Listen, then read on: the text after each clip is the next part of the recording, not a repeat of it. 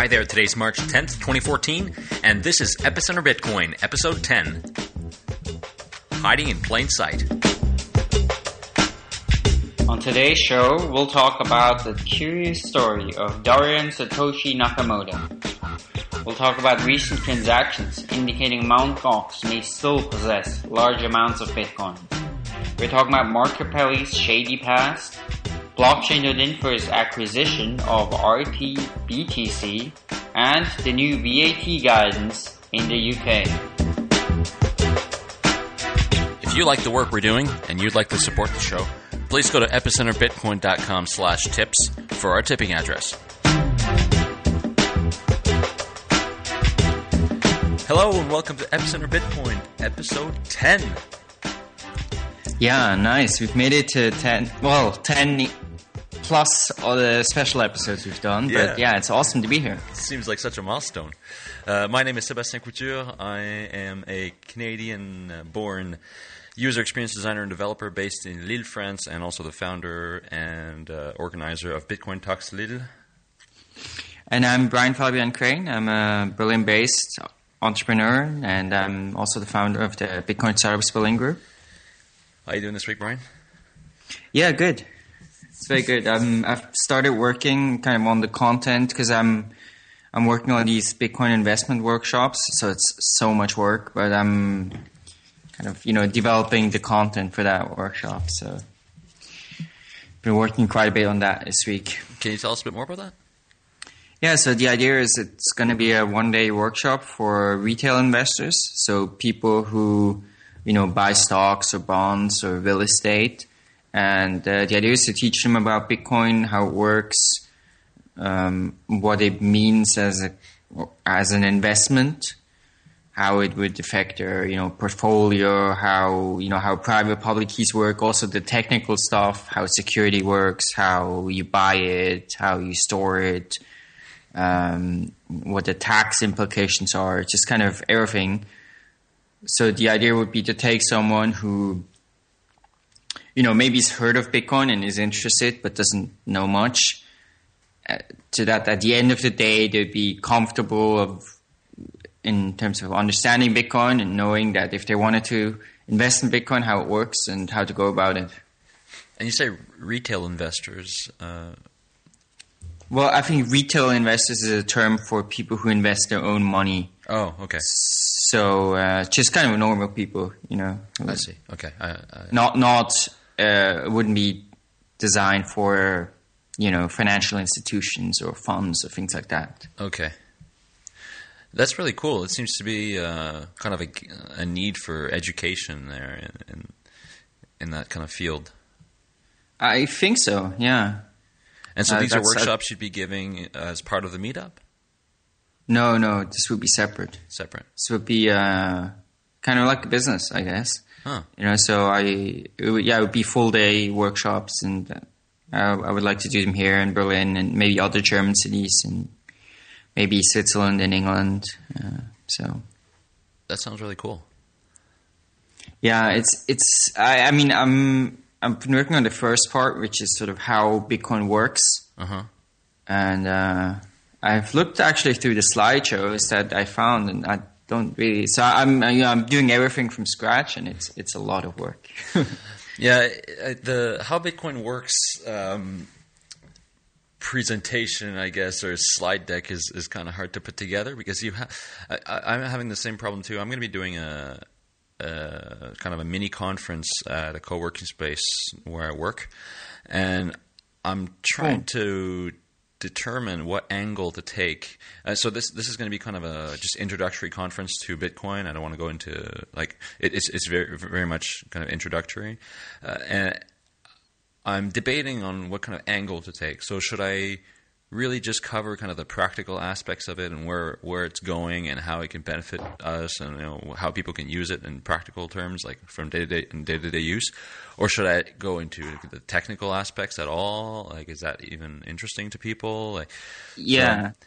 you know No. in, in most cases when you explain bitcoin to someone you end up going into these technical kind of realms which for most people I think is not very interesting uh, so it, it's kind of challenging to try to I Yeah. yeah. I completely agree with you. I think often when you talk with people, the the kind of really important things are you know it's peer to peer. There's no middleman. It's really cheap. It's global. It's not controlled by government, etc. And then you talk about the possibilities. I think that's really important and that's really relevant. But then people will start asking about mining and uh, you know how bitcoins are mined because a lot of people have heard about that and so they want to know. Then when you start explaining mining and blocks and the blockchain, etc., that's just really really hard to grasp for people. Yeah. So I I think it's it is it is very tricky indeed. Um, and especially the target audience here would not be technical. So I, I, I will talk about mining and all those things because I think one doesn't need to understand them um, to understand Bitcoin. But I would not want to have that as the sort of what is Bitcoin, not in Yeah. that section. You know, I Yeah. think that there should be a section of like what is Bitcoin, wh- why is it important, and then one you can have a separate section of going more in depth and also kind of with the clear premise that to understand why Bitcoin is important, you don't completely need to understand that section. So bec- Yeah. because it's not it's not essential really. I mean, I think if you if you understand um, just roughly, you know, for example, that you can't there's no middleman, so you can't be censored. You understand this importance of low transaction costs, etc. You can understand why Bitcoin is a huge change, a huge invention Right, without having to go into really the technical without aspects. having to understand exactly how the blockchain works. And for example, then if you talk about why is mining important for the security of the network, um, then you kind of, I think you have to start talking about the 51% attack. And that's just, that's just for people completely new to Bitcoin, uh, it's just not where you want to go. Yeah, I completely agree. I think there's a good balance to have between just kind of uh, educating on the underlying principles and having to go into really the technical aspects of it, and, and that that line is really d- difficult to place on the on the spectrum. Um, like that, that cursor is what I meant to say. That cursor is difficult to position on, on the spectrum. Like where where do I stop? Like because it's easy to get into that kind of technical rabbit hole, and it's like oh, so yeah, so this works like this, and then like you know the blockchain works like this, and when you mine, like they get so. Um, yeah, Yeah, I agree. Struggling With that. I agree. And if you go to SlideShare, and I looked at a lot of the Bitcoin uh, presentations there, they tend to be more technical and not really on why is this important. So I I think this is not the right emphasis for a general audience. Yeah, and this is what we're going to need moving forward if we're going to uh, try to attain some sort of mass adoption. Is to bring it to a level of understanding where most people can will understand uh, the underlying principles, why why this is a good thing, you know, how they can benefit from it, how they can use it on a day to day basis. Uh, if they want to learn the technical aspects, you know, those people will go in and learn the, technical aspects. I, I always bring it back to email. Um, or, or any any sort of technology that people use daily, uh, those who are interested in the in knowing how to I don't know how to code or how the underlying protocols work. You know, those people go into it, but most people just you know use Gmail every day and not worry about how email gets sent. Yeah, completely agree. Exactly. And you can totally understand why email is super important, why email has changed the world, etc., without understanding how exactly emails are sent from one server to another and how the protocol works. Yeah. Uh, I agree very much. So, just briefly before we get into the topics, uh, I just want to mention that uh, the Bitcoin Talks Lille meetup number two is this week on Wednesday. Uh, sorry, Thursday, uh, seven thirty at La Machine. The details are on meetup.com if you search for Bitcoin Talks Lille. And I'll be doing a talk about uh, Mount Gox and um, just kind of to explain everything that's been happening over the last few weeks. Uh, definitely, this research we've been doing for the podcast has been a lot of help in building that presentation. Uh, also, we've got some people coming from Paris. Um, to uh, do some presentations and kind of a, a, recap of the recent meetups in Paris. And there was one, there was a meetup uh, just this week actually on Thursday, and Nic Cary of Blockchain.info was there. And it was quite successful. It was like more than sixty people. And in fact, their next meetup, which is next, which is this month, later this month, is going to be taking place at a co-working space where Paymium is. Um, where Paymium's mm, yeah. offices are, and they've limited it to 60 people. Like there's a waiting list of I don't know how many people to get in. It's really crazy. Like the community there is just really exploding. Yeah, it seems like there's a lot going on in Paris as well. Yeah, yeah. Um, but the Lille meetup has kind of taken notice uh, from the Parisian community. I've had some people contact me. Like I said, two people are coming from Paris, um, and some people that wanted to come that couldn't, uh, that can't attend. But uh, yeah, I'm uh, I'm looking forward to going down there for for our meetup soon. Oh, is you actually? It's funny. We ours is on our next meetup is on Thursday too. Oh, cool. We should teleconference. yeah. All right, so let's get into these stories. There have been many. Once again, yeah, there's, there's a lot this week. Yeah, of course the story on everybody's mind is have we found Satoshi? Yeah, it, it, it was crazy because uh, when was it Thursday or Wednesday? It was Thursday, March sixth. I saw this and and I texted you for something completely different. And I said, "So, did you hear about the Satoshi thing?" And you're like, "No." oh my god, what the hell's going on?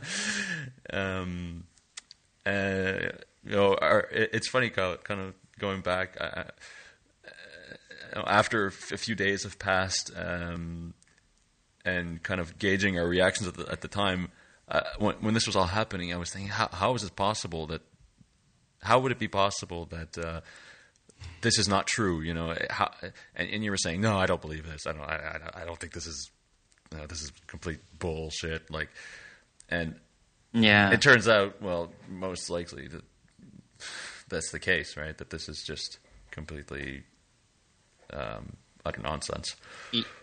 Yeah. No, I mean, I think if you, it, this is just horrific what this journalist has done. It's such a, such a, a shitty job and extremely poor journalism. Yeah. I mean, I think we can go through all the details, but uh, yeah, really embarrassing. I think, uh, especially for Newsweek that was trying to kind of kick you know kick off their new uh, yeah paper magazine and I mean, I, I just hope they leave it at one issue and don't have the silly idea to continue this experiment and actually publish a, a regular magazine. I think they can. I, it was probably a good idea that they stopped with that. Yeah. So let's just kind of go through what happened. So on March 6th, um, yeah. Newsweek published a story, a very long story for like 4,500 words, uh, entitled uh, "The Face Behind Bitcoin," where the uh, journalist, and her name is uh, Leah McGrath Goodman, an experienced journalist with uh, you know many awards and accolades, and has worked for many many years in uh, journalism uh, claims that she found Satoshi Nakamoto living in Temple City, California, in a small home, and he drives a Corolla, and um,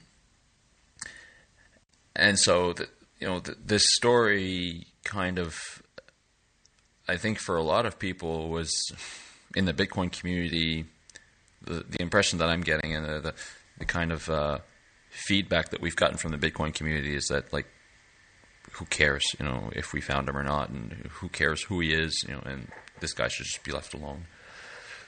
So la- later that day, uh, he was completely just surrounded by journalists, you know, all the journalism community uh, just kind of gathered around his house to uh, try to get more information from him. And he chose to uh, go with uh, an Associated Press journalist to kind of clear his name.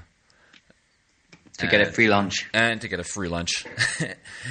and so a video uh, a video was released later that day which uh, in which he denies having any involvement and that essentially the journalist, the original journalist, or Leah McGrath Goodman, misunderstood him or misquoted him because of his uh, lack of um, English skills. This, this, is a Japanese uh, American man who's been living in the United States for several decades. He also he also said, "I have never communicated with the Bitcoin." Yeah, so just the way he, the way he talks about pretty it hilarious. is pretty. Uh, it just goes to show that he doesn't really know much about it and hadn't and states that he hadn't heard about Bitcoin up until recently. Um, I, I, I wonder though if this has I don't think this has been talked about, but I, I wonder if other people had not uh, previously approached him to to to ask him like you know are you Satoshi Nakamoto of Bitcoin or are, are you involved in Bitcoin? Yeah, I'm sure this wasn't the first time that somebody had approached him. Yeah, that's possible. I mean, I, I think the interesting thing. So there, there was like a, an interview. I, I watched two or three interviews with the journalist after that, where they were. She was basically kind of justifying mm-hmm. uh, her story, and you know, I think there was a good one on Bloomberg where they're very critical. one guy's like, "Is this journalism?" So um, her rationale was, which is completely uh, ridiculous, but her rationale was that uh, the way she proceeded with this was by exclusion. So she looked at different people and was like, you know, is it not you? And then no evidence, so we move on to the next one. Of course, that's presuming the name is real, right? Yeah. So if you assume that the person really was called Satoshi Nakamoto, then there's a bunch of them in the US, I don't know, a handful. So I think she went to like through each of those and then the one that sort of roughly wasn't completely off because he once studied physics and you know done some sort of IT stuff, and I guess was unemployed. So for for a few years before um, Bitcoin was created, so you know it could be that he was working on Bitcoin. Of course, can't prove otherwise. So she was like, by exclusion, it must be him, uh, which is absurd. You know, yeah. completely ridiculous way of going about it. Yeah, and so the way that um, she I mean, deducted that uh, that this guy was in fact Satoshi Nakamoto of Bitcoin is that the day where she went to his house and, and kind of confronted him about it uh, or asked him about it. Um, well, first of all, he called the police because, well, for whatever reason, um, he didn't want to talk to her, and his response to you know are, are you involved in Bitcoin or are you Satoshi Nakamoto of Bitcoin is I am no longer involved in that and I cannot discuss it. And so he dismisses it and says uh, that it's been turned over to other people. They are in charge of it now and I have no other connection. So, you know, mind you, this is a man who perhaps has a limited understanding but, of, but of English. Just, um, yeah, one important thing is uh, we don't have a recording of the whole conversation. So no. even if the quote is correct, we don't know what it refers to.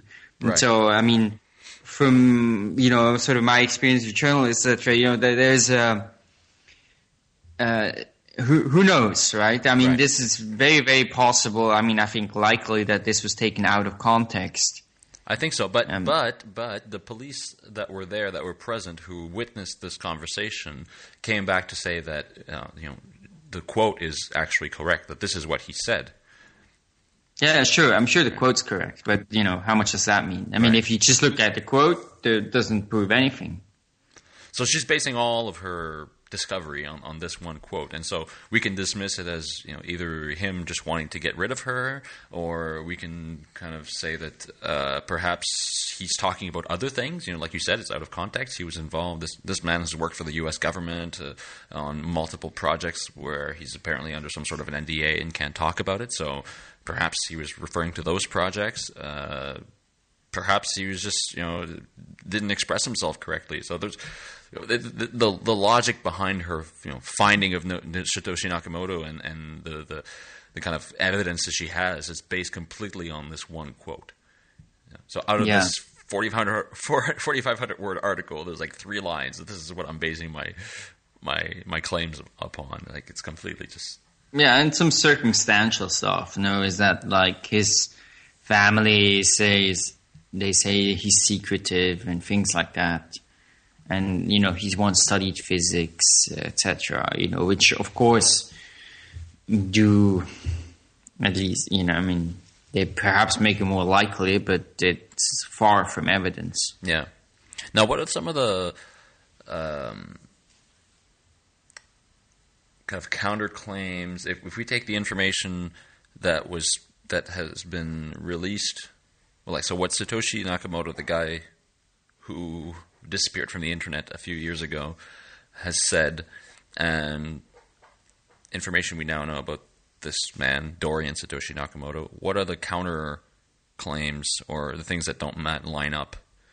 Uh, there's a few things. I mean, I think one thing I looked at, which is sort of extremely in the face, is if you look at uh, Dorian Nakamoto's Amazon reviews.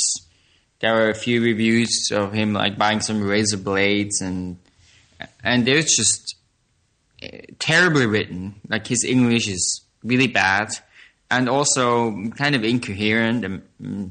So if you compare that to the Bitcoin white paper or or Satoshi's forum posts, it is extremely hard to believe that that should have been the same person. Yeah. So that's and then of course there was Satoshi's own posting. Um, on the peer to peer foundation site after I mean I guess that was after the story, but yeah. still. Has that been confirmed? That it I, was actually him?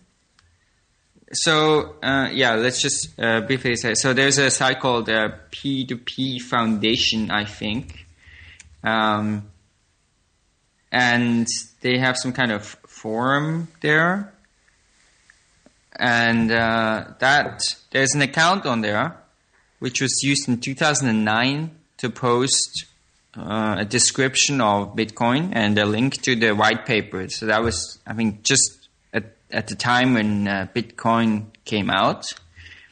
And uh, of course, that supposedly was Satoshi Nakamoto who who posted that. And uh, there, was, there had been no activity since then, really. Um, and so he made a comment on there uh, saying, I am not Dorian Nakamoto.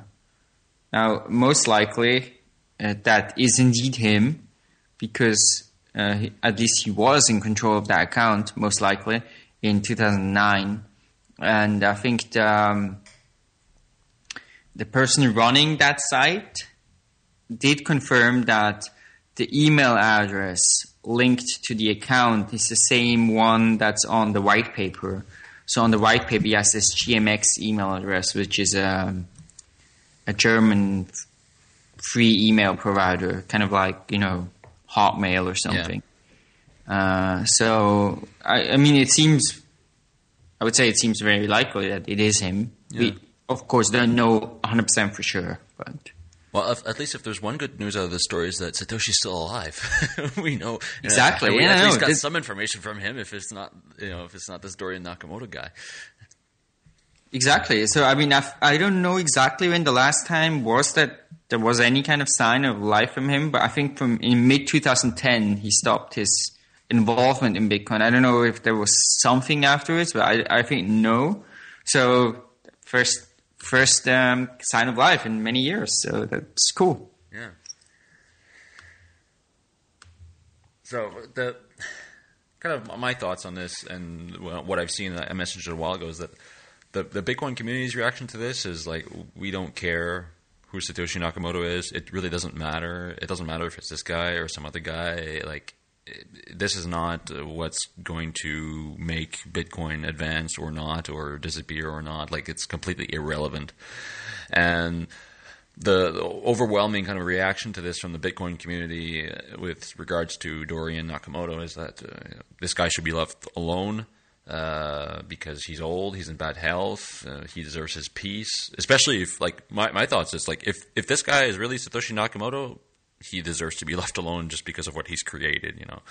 Um, yeah, but that's also unrealistic, right? I, mean, oh, I yeah, think if really, if they did find him, the guy would have no. I mean, now it seems reasonable that perhaps in a few months he will have relative his relative peace back. Um, but if it really was him and there was evidence for him, you know, knowing, uh, you know, if you if you look at how journalism works, there's no way he would ever uh, be in peace again. And again, also if you think about it, let's say Bitcoin achieves the potential that we think it has, so it becomes a sort of dominant currency, a payment system, etc. Then uh, he will have enormous wealth. Mm-hmm. So in a sense, it's we shouldn't expect that he'll be left alone. So yeah, just, kind of a couple of things on that. So, regardless of whether this guy is Satoshi Nakamoto or not, which I think we can probably say he isn't. This journalist was very irresponsible in publishing this paper because uh, it's uh, speculated and quite uh, with a lot of certainty that Satoshi Nakamoto, the creator of Bitcoin, has a lot of bitcoins, up to a million. Right? Is that is that correct? Yeah, yeah. yeah I think that, that's the estimate, a million. Yeah. And so the, around there. this would place who this person in a lot of danger because, and his family in a lot of danger because you know it could open him up to being vulnerable to uh, to attacks, uh, to to theft, to murder, or, what have you. So th- this was really kind of irresponsible from this journalist's uh, for this journalist to do this. Yeah, and I completely agree. I also saw uh, this interview on, I think it was um, with her afterwards, and she was like, "Oh, of course, I didn't want all these journalists to harass him afterwards. Right. This is just so hypocritical." You know, after she posted pictures of his house and his car. Yeah. Uh, and license plate. And and the response, uh, the, the, news response yeah. is, you know, we we engage and to be respectful uh, of privacy and rights of individuals. Like, what the hell, man? you can't say that after you posted like the guy's pictures of the guy's house, which were then like picked up on uh, Street View minutes later. It's just it's completely just preposterous. So I yeah, but yeah, I, I, yeah, go ahead. No, I guess the, the kind of good thing out of this uh, is that there's kind of an outpouring of support from the Bitcoin from the Bitcoin community. Uh, Andreas Antonopoulos has uh, put up a fund uh, where people can donate money to to this guy for whatever legal or health problems he might have to pay for. Uh, and so far, there's like 42 bitcoins in there. So at least I don't know. Feel really bad for him, but you know, I think the the whole Bitcoin community as a whole just really really feels bad for him, regardless of who he is, and are ready to support him and kind of maintaining his privacy. Yeah, I think that could be actually, you know, that could be a very good story to come out of this as well. You know, it's kind of okay, it's settled, it's not him, but you know, here's some, you know, some serious support. I mean, if it's like 42 bitcoins, you know, that's some uh, very decent amount of money, and I think that might actually make a difference to him and really help him. So I think that would be great. Yeah. I think if we think of like, you know, why did this happen? Of course I think this has a lot to do with uh, Newsweek relaunching the print magazine. You know, let's say she's been working on this for two months. I mean, she obviously did a very bad job as a journalist, but still, like, let's say she wasn't there and they pushed her. It's like, hey, you know, the magazine is coming out. We have this editorial deadline. This is a huge story. Can we publish this? Or, you know, and then she was probably like, yeah, yeah, I think, you know, you know, I guess I'm sure she wanted it too because such a big story if it's true. And I guess she really did believe it. So I think they just sort of, in my view, they, they were just too uh, greedy and too excited about having this big story, and they kind of threw out uh, proper journalism and a proper way of researching out of the window, mm. and uh, went ahead very irresponsibly with this you know story based on clearly insufficient evidence. Yeah, and how how could they not see where this would take them if, in fact, it was not correct. Right? How could they not? You, you know, one thing I was thinking about. Yeah. It seems very clear here that they did got zero feedback from the Bitcoin community. Yeah. you know, I think if they shown this to Bitcoin people, they would been. Are, are you aware that you're like the tenth publication in the last years to try exactly the same thing? And are you sure that you actually do have the evidence? And I think they just clearly didn't do that. Probably don't know the Bitcoin community, don't understand Bitcoin all too well, um, and they sort of latched onto this. And hey, you know, we have the name, and now we've tracked him down. And so I think that's also part of the reason why they didn't. Um, just went ahead of this sort of you know ignorant of yeah, ignorant of the sort of circumstances of what what they were doing. Absolutely, yeah. Bad journalism, bad decisions, irrespectful, you know, just completely disrespectful to this man and his family. And his family, yeah. who's uh, spoken out, by the way, like his brother posted uh, on Reddit, uh, kind of explaining his thoughts about it. Uh, yeah, it's a pretty funny post. Yeah, he says asshole a lot. Yeah, because absolutely every everyone, including himself, his brother, and and the journalist, an asshole. Yeah. But yeah, I don't know. He seems to be a nice guy, just very uh, very angry. Yeah, which is understandable. Anything else? Okay, I, I mean, yeah, I think that's uh, I guess perhaps we'll come back to it. I don't know if there's some sort of more developments, if there's definite proof that it's not him, and or I think it will be. In, I think it would be very interesting to see as well is the effect this has on Newsweek. I saw a quote somewhere where someone uh, in in the um, on their staff said, "Well, this has been a huge success."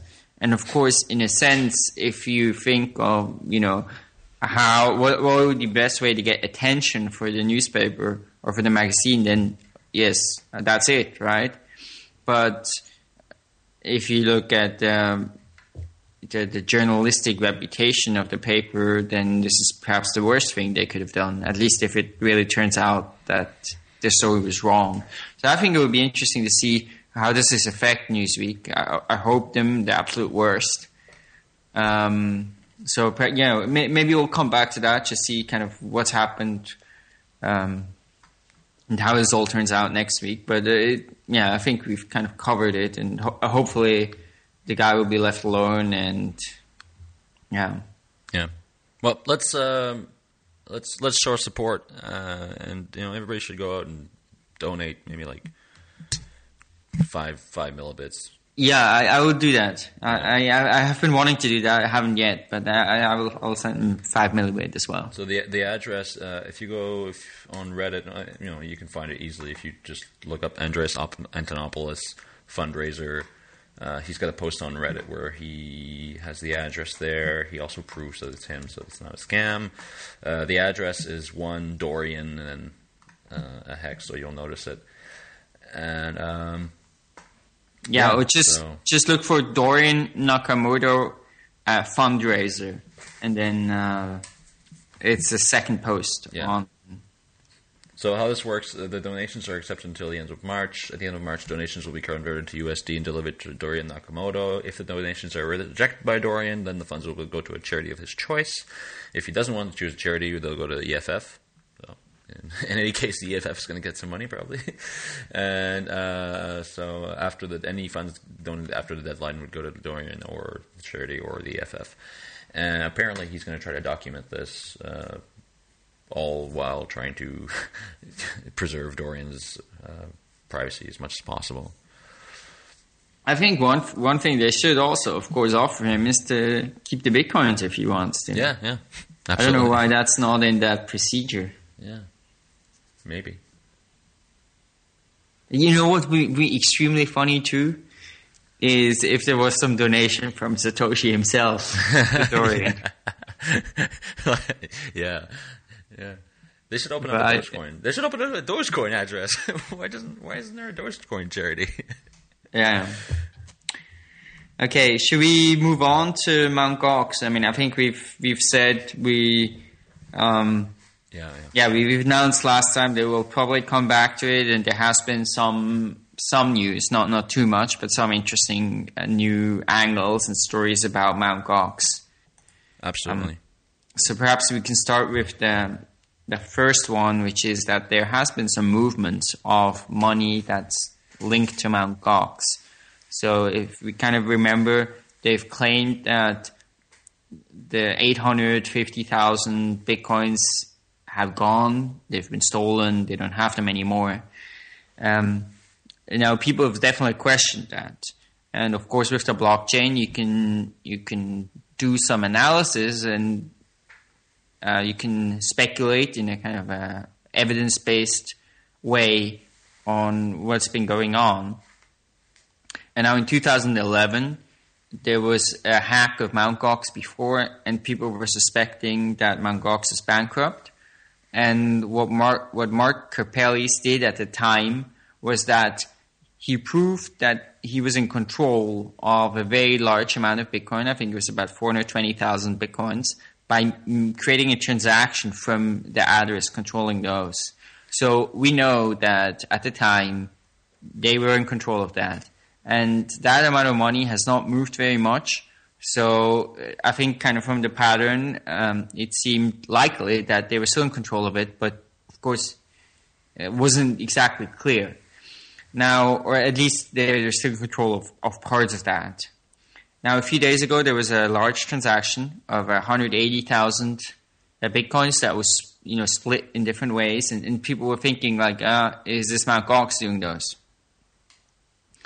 And now, Mt. Gox has this withdrawal API, so it's it's kind of a feed of Mount Gox transactions, and apparently that's their database. That's kind of with their the transactions they create that's available online. I don't know why that is available. It doesn't make sense to me, but it is. And so what one guy has done is he's gone through that, and he was able to. So he was able to trace back at least one of those to that 180,000 transaction a few days ago. So essentially, this proves that they are in control of that.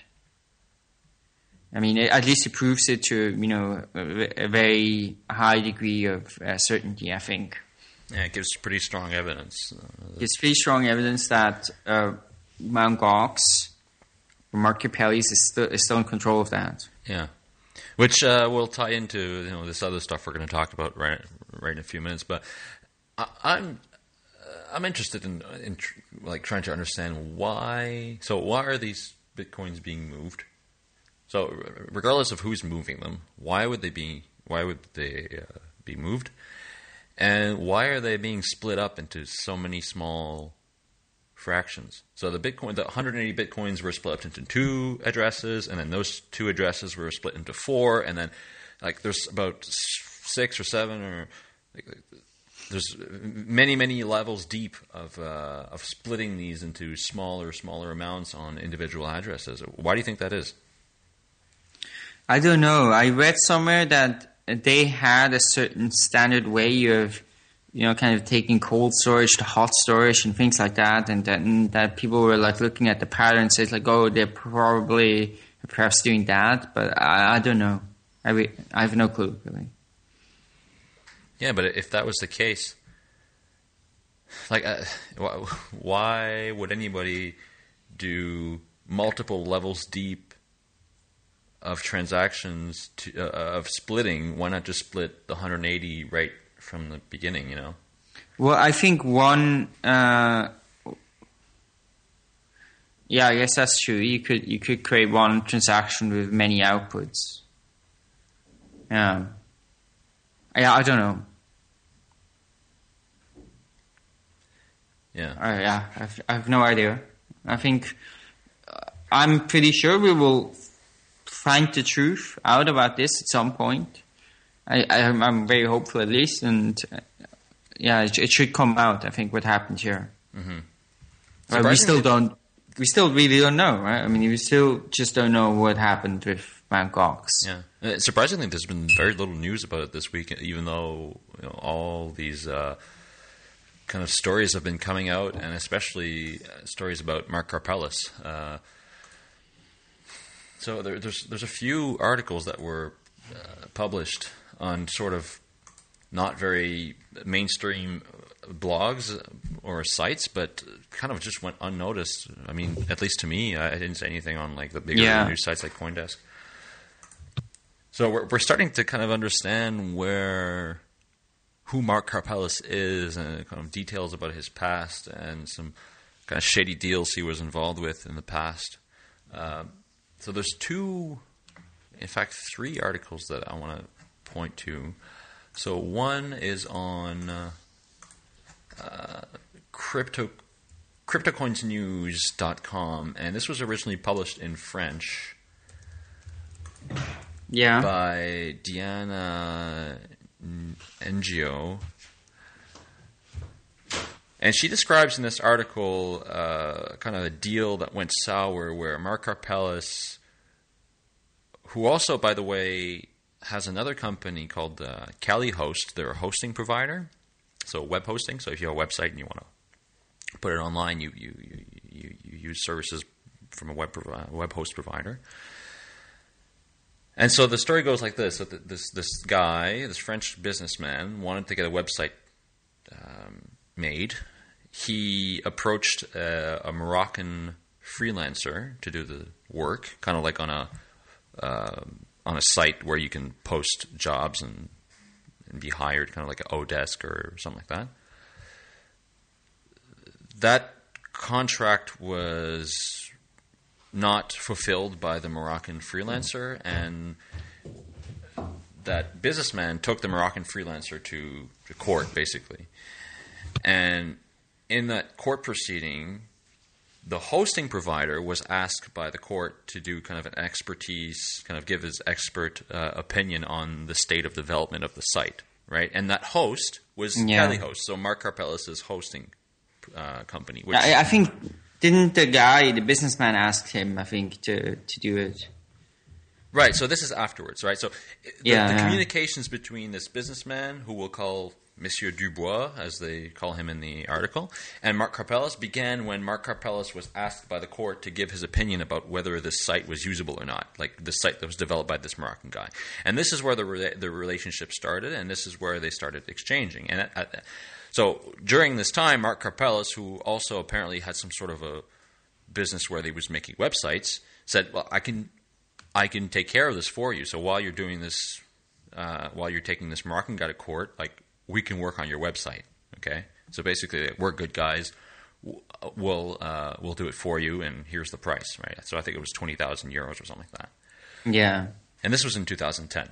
So the deal is signed, and uh, there's a deal that's uh, agreed upon and a contract that's signed where the site would be delivered in three steps. So this is usually how this works, right? Like you have a first step, which is kind of the um, the guidelines, and then you have another step, which is like graphic work, and then a third step, which is development and the site delivery. And usually there's three payments. This is how it works usually, anyway, here in France. And so a few months pass, and uh, the the businessman hasn't received anything yet. And Mark Karpelès kind of puts it off as uh, being uh, like his graphic designer didn't advance on the work, and that graphic designer would later attest that he had never had anything to do with Mark Karpelès. Like he wasn't Yeah. with he wasn't involved in this project at all. And then more time goes by, and Mark Karpelès still doesn't uh, provide any work and uh, is unreachable. And finally, Mr. Dubois uh, uh, tries to take him to court, and an expert determines that like five percent of the work has been done. Um, so this is kind of goes Well, and, and what he also did, right? He he told the other guy, um, "Oh, I'm in financial difficulties. Uh, please pay me the money in advance." And Yeah. the guy paid him the money, even though uh, Karpelès hadn't done the work yet, because the other guy trusted him. Because I guess he had a very good uh, impression of Karpelès, Yeah. uh, which obviously turned out to be uh, false. Yeah. So I mean, I, I think the, the I guess the, the takeaway from this is that he just uh, behaved in a very, very shady to bordering criminal way in this case, and of course that makes you wonder what is the guy capable of. Yeah. And so this was this is pretty recent, right? So this uh, there was a a judgment uh, that fell in, in 2013 in which Mark Karpelès was um, had to pay for damages to this businessman. Okay. Yeah, So this is pretty recent. And this article was published on March 3rd. So this was, uh, I believe, Monday or Tuesday, right? Of this Yeah. week. And, and this, I, I, f- to me anyway, went completely unnoticed. Nobody, I, I didn't hear about this like on, on Reddit or on Coindesk or any of the other magazine sites. And then this morning, as I'm researching this, I'm kind of going into it and, and searching also on French sites for uh, for information about Mark Karpelès and perhaps his past. And I fall upon this article written in Daily Tech, which was published on March 5th. So that is uh, Wednesday. Wednesday. Yeah. This really, really long article that kind of details Mark Karpelès' life since early 2000s when he was uh, like in, in his early 20s and where he started from and all of his all the problems that he's had and his dishonesty and whatnot. So this led me to his blog, magicaltux.net, uh, which is both in French and English. His, this blog has been up for many, many years. There's posts dating back to uh, early 2000s. And so, on, so he's got this blog post, and the name of the post, it's in French. It was translated, I believe, uh, parts of it was translated uh, by this other guy. So here's how it goes. So the, the blog post is called Pensée Nocturne, which is which basically means like sleepless night thoughts. so he writes this post like uh, he says it's two o'clock in the morning. No, it's it's midnight. I can't sleep. I've been turning in my bed for two hours. Uh, I'm thinking about Japan. Uh, and in this article, he talks about how he's always been attracted to Japan ever since he was a kid, and some friend gave him uh, a CD full of SNES games, like manga games. Um, and he he says that when in his youth, he did a lot of bad things, especially concerning payment systems, and he spent two years taking very large risks because it was exciting to him. And finally, he got arrested, and that he was kept in under arrest for four days. So essentially, in, in prison for four days, and then he was released under judicial control. Uh, with the orders of not uh, leaving France, and had to regularly go to the, regularly go to the court to so that they could see that he was on the right path. In addition to this, they tried to get a better idea of who he was, of his personality. So uh, I'm reading this article. I'm, translating it uh, as I, as I as I read it. so, so just briefly, yeah. that was that's still on his blog. That's still on his blog. Yeah, yeah. I'm, I'm looking at it right now. So it's blog.magicaltux.net. It's published on February 12th of 2006. Yeah. And you you could find it also on Tumblr. So uh, on Tumblr, some guy translated part of it. So it's uh, John Bercow.tumblr.com. So John B E R C O W. yeah. And he's got a picture of him in like naked there. I don't know what the hell that is. So just to continue in this article, so so he was released, uh, placed under judicial control with uh, the, with um, so having to stay in France, not being able to leave France. And so the court tried to get a better idea of who he was, and they made him see a psychologist. and that psychologist uh, asked him to do various tests, uh, IQ tests, and things like that. And with uh, and he developed a relationship with the psychologist who was also very interested in Japan and visited Japan quite often. And they made sort of a deal. This is what he said. So the deal was simple.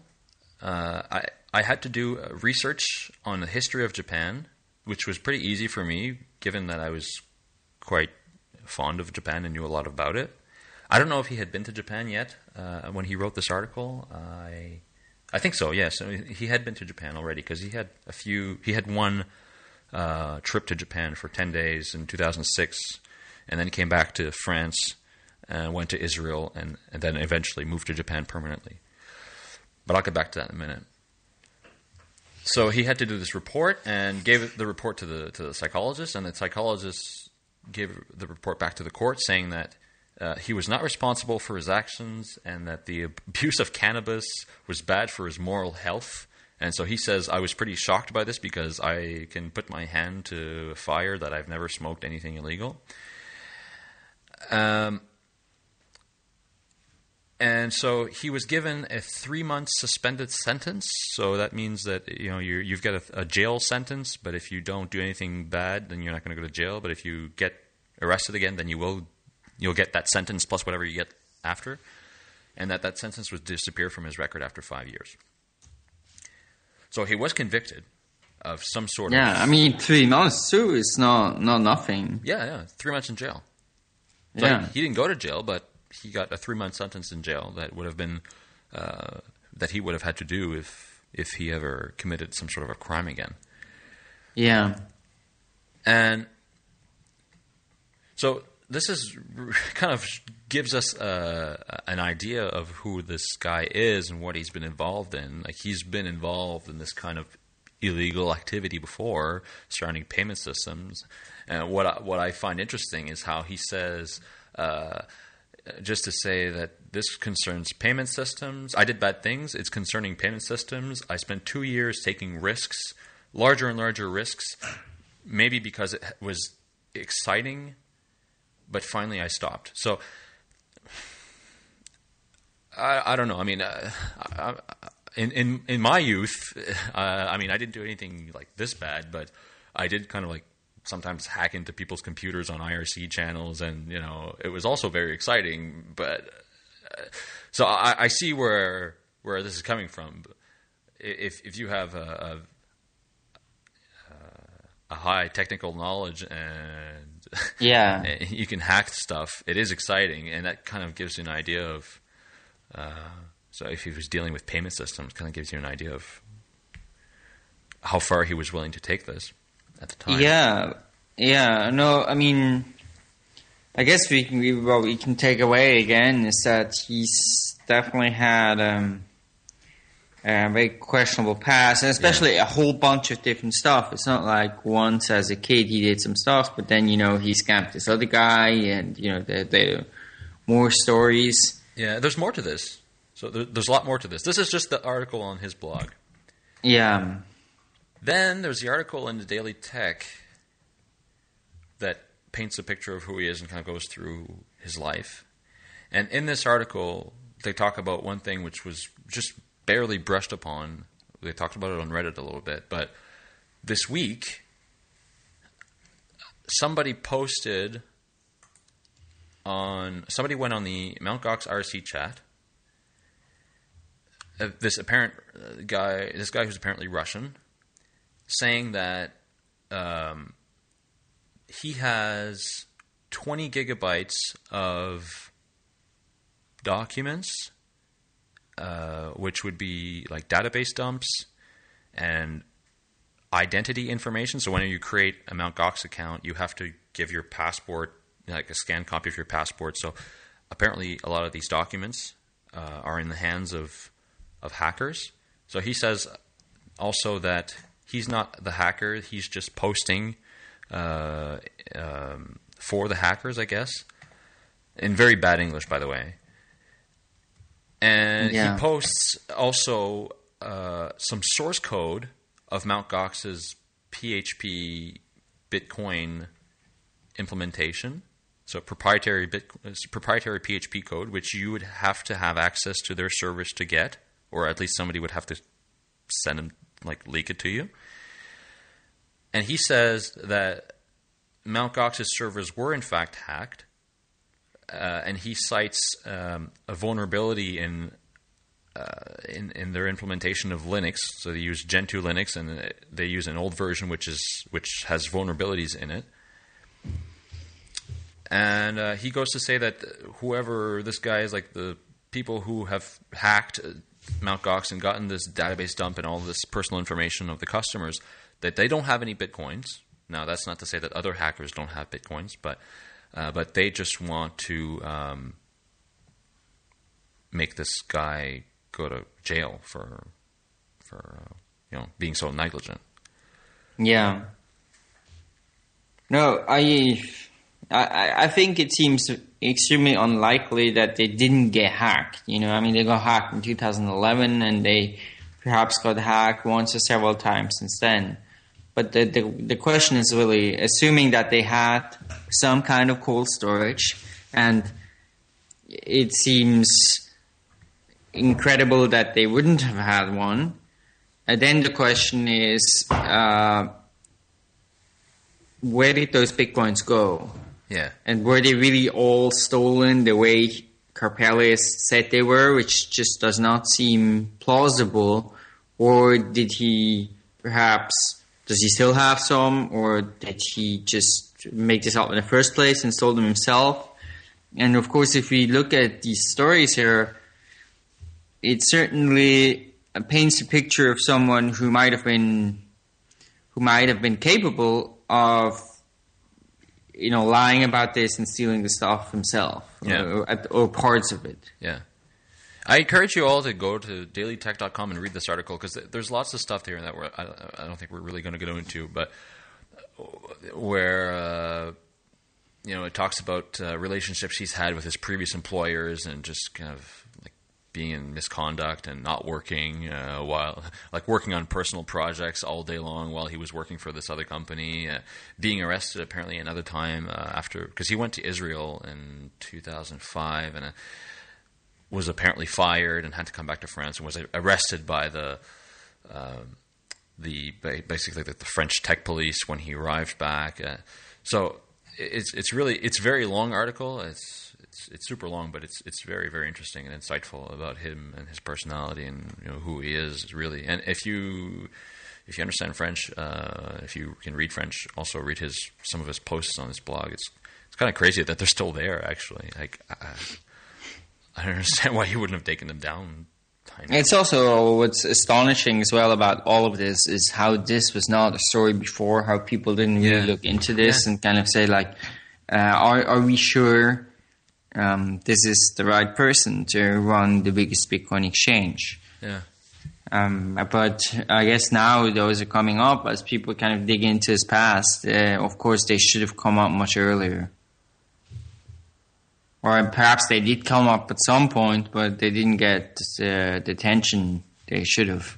Yeah, I'm just kind of astonished that uh, the, the people that have worked with him before in France haven't come forward to say like, you know, "I've worked with this guy. He's completely dishonest," or Yeah, because he was working for quite a few companies in France uh, beforehand. Um, so he worked for an MMORPG uh, developer company. He also worked for uh, Photovista, um, a uh, like a stock photo uh, Yeah. um, platform.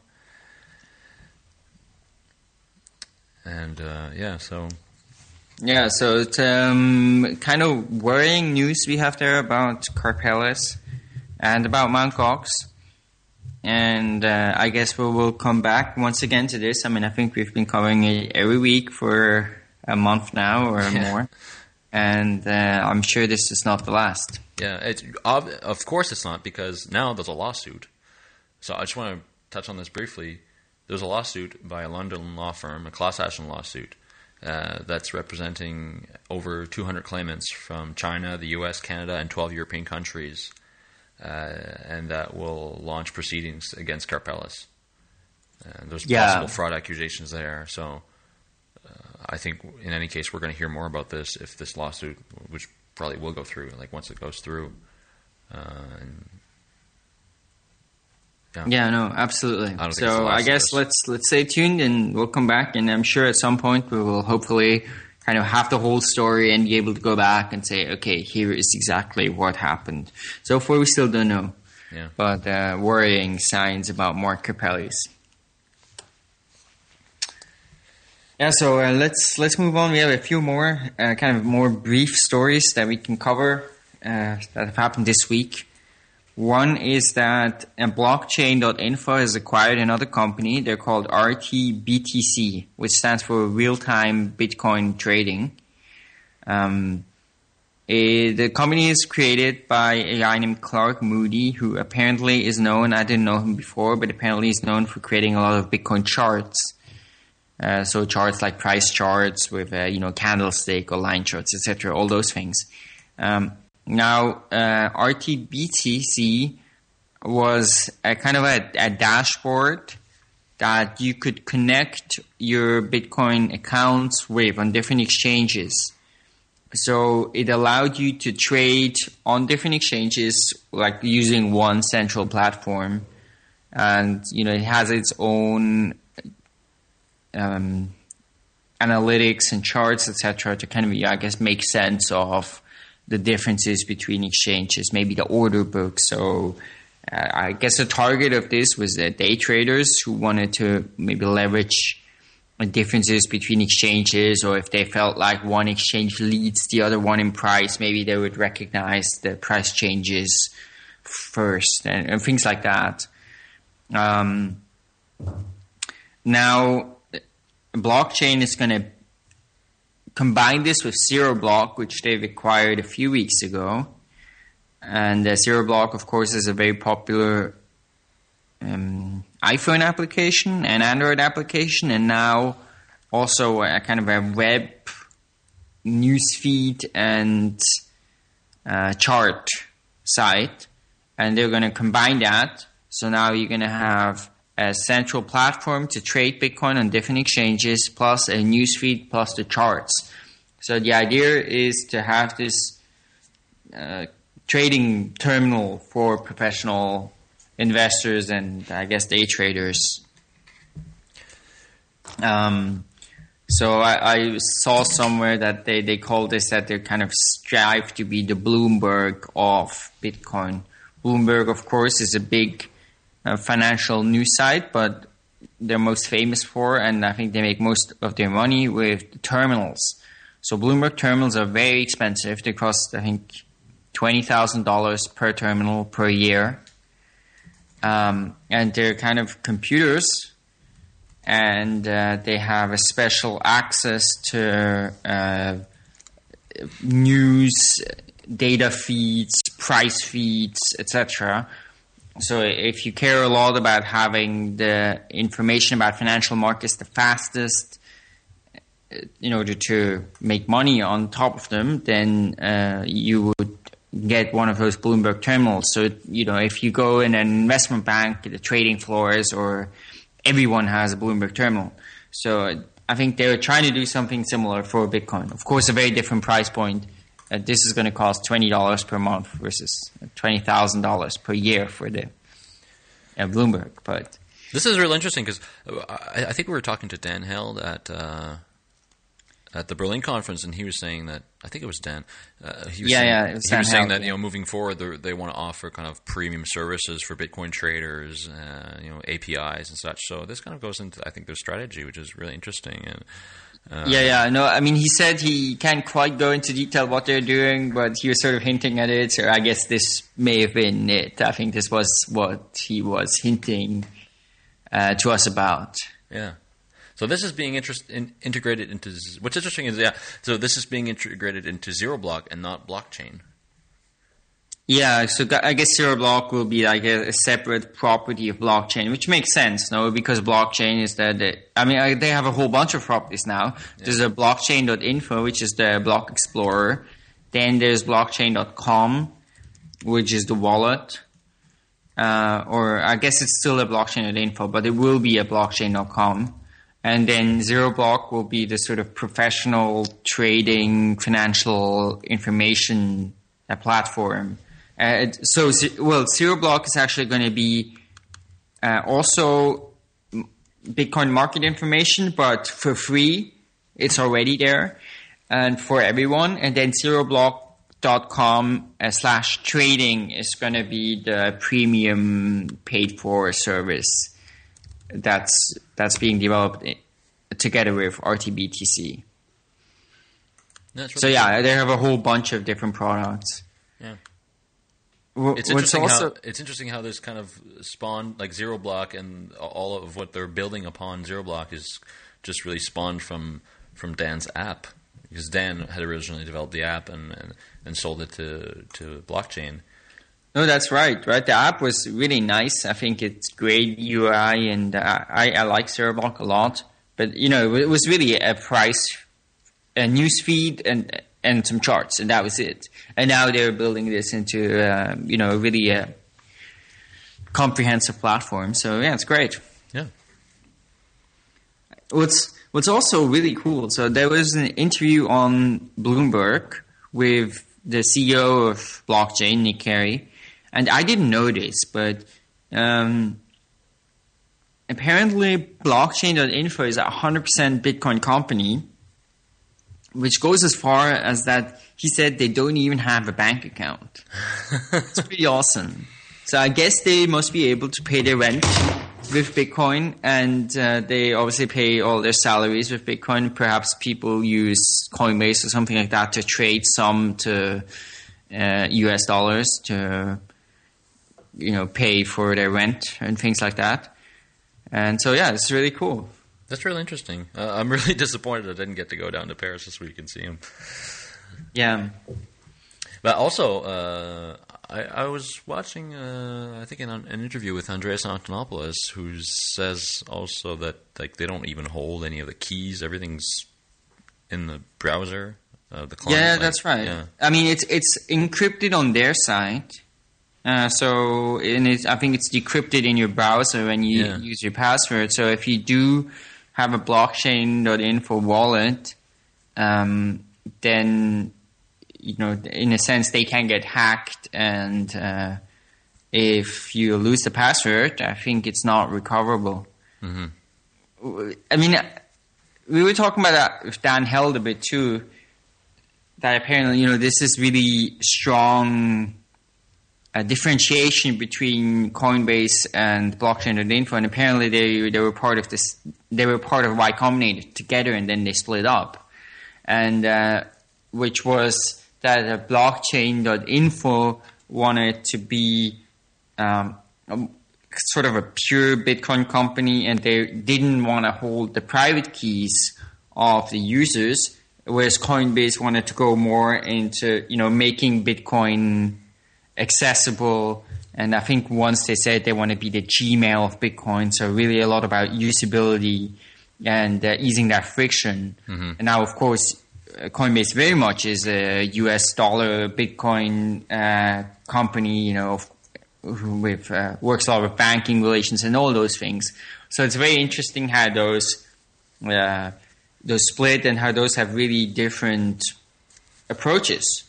And I think I think both are really needed, very important. Yeah, but you know, uh, you're you're right. Both are needed, but I think we need to just very you know, be very careful of how um, how we approach as consumers and Bitcoin users, uh, Bitcoin custodian uh, companies like Coinbase. And so, you know, not that that, that they yeah. can't be trusted, but they need to be held accountable and transparent. Uh, uh and this kind of goes into what we were saying last week um, about transparency and accountability. But those yeah, companies no, so need to be held, especially those companies, they need to be held to be a very high level of transparency and accountability. Yeah, I, I, totally agree. Hopefully that will come now with the with the Mount Gox uh, disaster.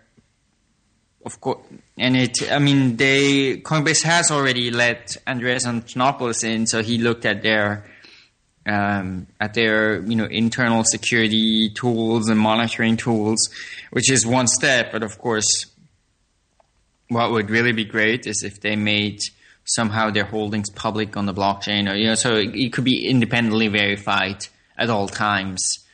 And uh, I think it seems likely to me that some companies will do that in the future, and they could have a, a real uh, competitive advantage that way. Actually, I, I, do remember now. I think uh, there has been some audit of Bitstamp last week and they, they were able to prove that they do own all the funds they're supposed to own.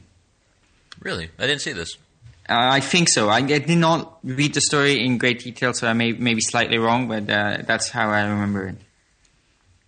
Well, that's good. At least, uh, you know, the responsible Bitcoin companies out there are working towards gaining trust from the from the customers, which I think is yeah, essential. yeah.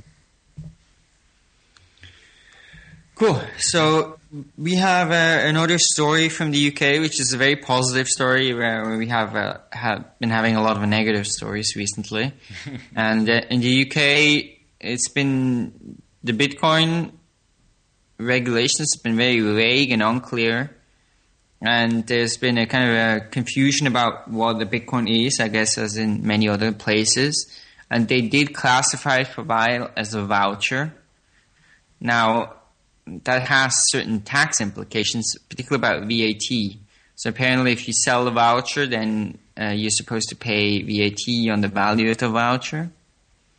Although this doesn't really make sense to me, but apparently that, that at least there was a lot of uncertainty around that, and now there's been a, a guidance released by um, the HMRC, which means I think Her Majesty's. Uh, HMRC, Her Majesty's Revenue and Customs. It's good to know the Queen's getting involved with Bitcoin. Yeah, yeah. um, so they've clarified the, the VAT status of Bitcoin. So if you sell Bitcoins, there's no VAT. Uh, and also, there's no VAT on the profit margin. So let's say I buy a Bitcoin for or uh, let's say I'm an exchange and I buy a Bitcoin for six hundred fifty dollars and I sell it to you for six hundred eighty dollars. There's also no need to pay VAT on that margin, and uh, there's no VAT on mining revenues. Now, the most important thing of those is that there's no VAT on the sale of Bitcoin. If there had been, this would have been completely disastrous. Like, uh, just if we think about that too, like let's say I buy from you in a store, I pay for my meal of 20 pounds with uh, Bitcoin. Now, if Bitcoin had been, you know, if this had been treated as some sort of good, then then I would be selling you uh, the Bitcoin, and um, you would have to, or I would have to pay VAT on that, and then you'd be selling me some good, and you have to pay VAT on that, so it would be twice paying VAT there, yeah, yeah. which would make it completely impossible to use Bitcoin for uh, transactions, and it would be make it impossible to operate a Bitcoin exchange. And so this has all been fine. So essentially, you can use Bitcoin. It's treated in terms of VAT just like other money, just like British pounds, for example. So this is very, very positive cool. news. Yeah, that's very cool. Yeah, very cool. Uh, it's also interesting, I think, that there is no Bitcoin exchange in the UK, not one. And I don't know if it's because of this uncertainty that there was around VAT treatment, but it's possible at least. So hope, hopefully we will see a Bitcoin exchange in the near future in, in the UK. I, I, don't know if there's any plans, but I, I, think it's something that's really needed. I think the, the at the moment the biggest the biggest volume in the pound Bitcoin market is through LocalBitcoins, and you know, as great as LocalBitcoins is, that's not really ideal. Yeah.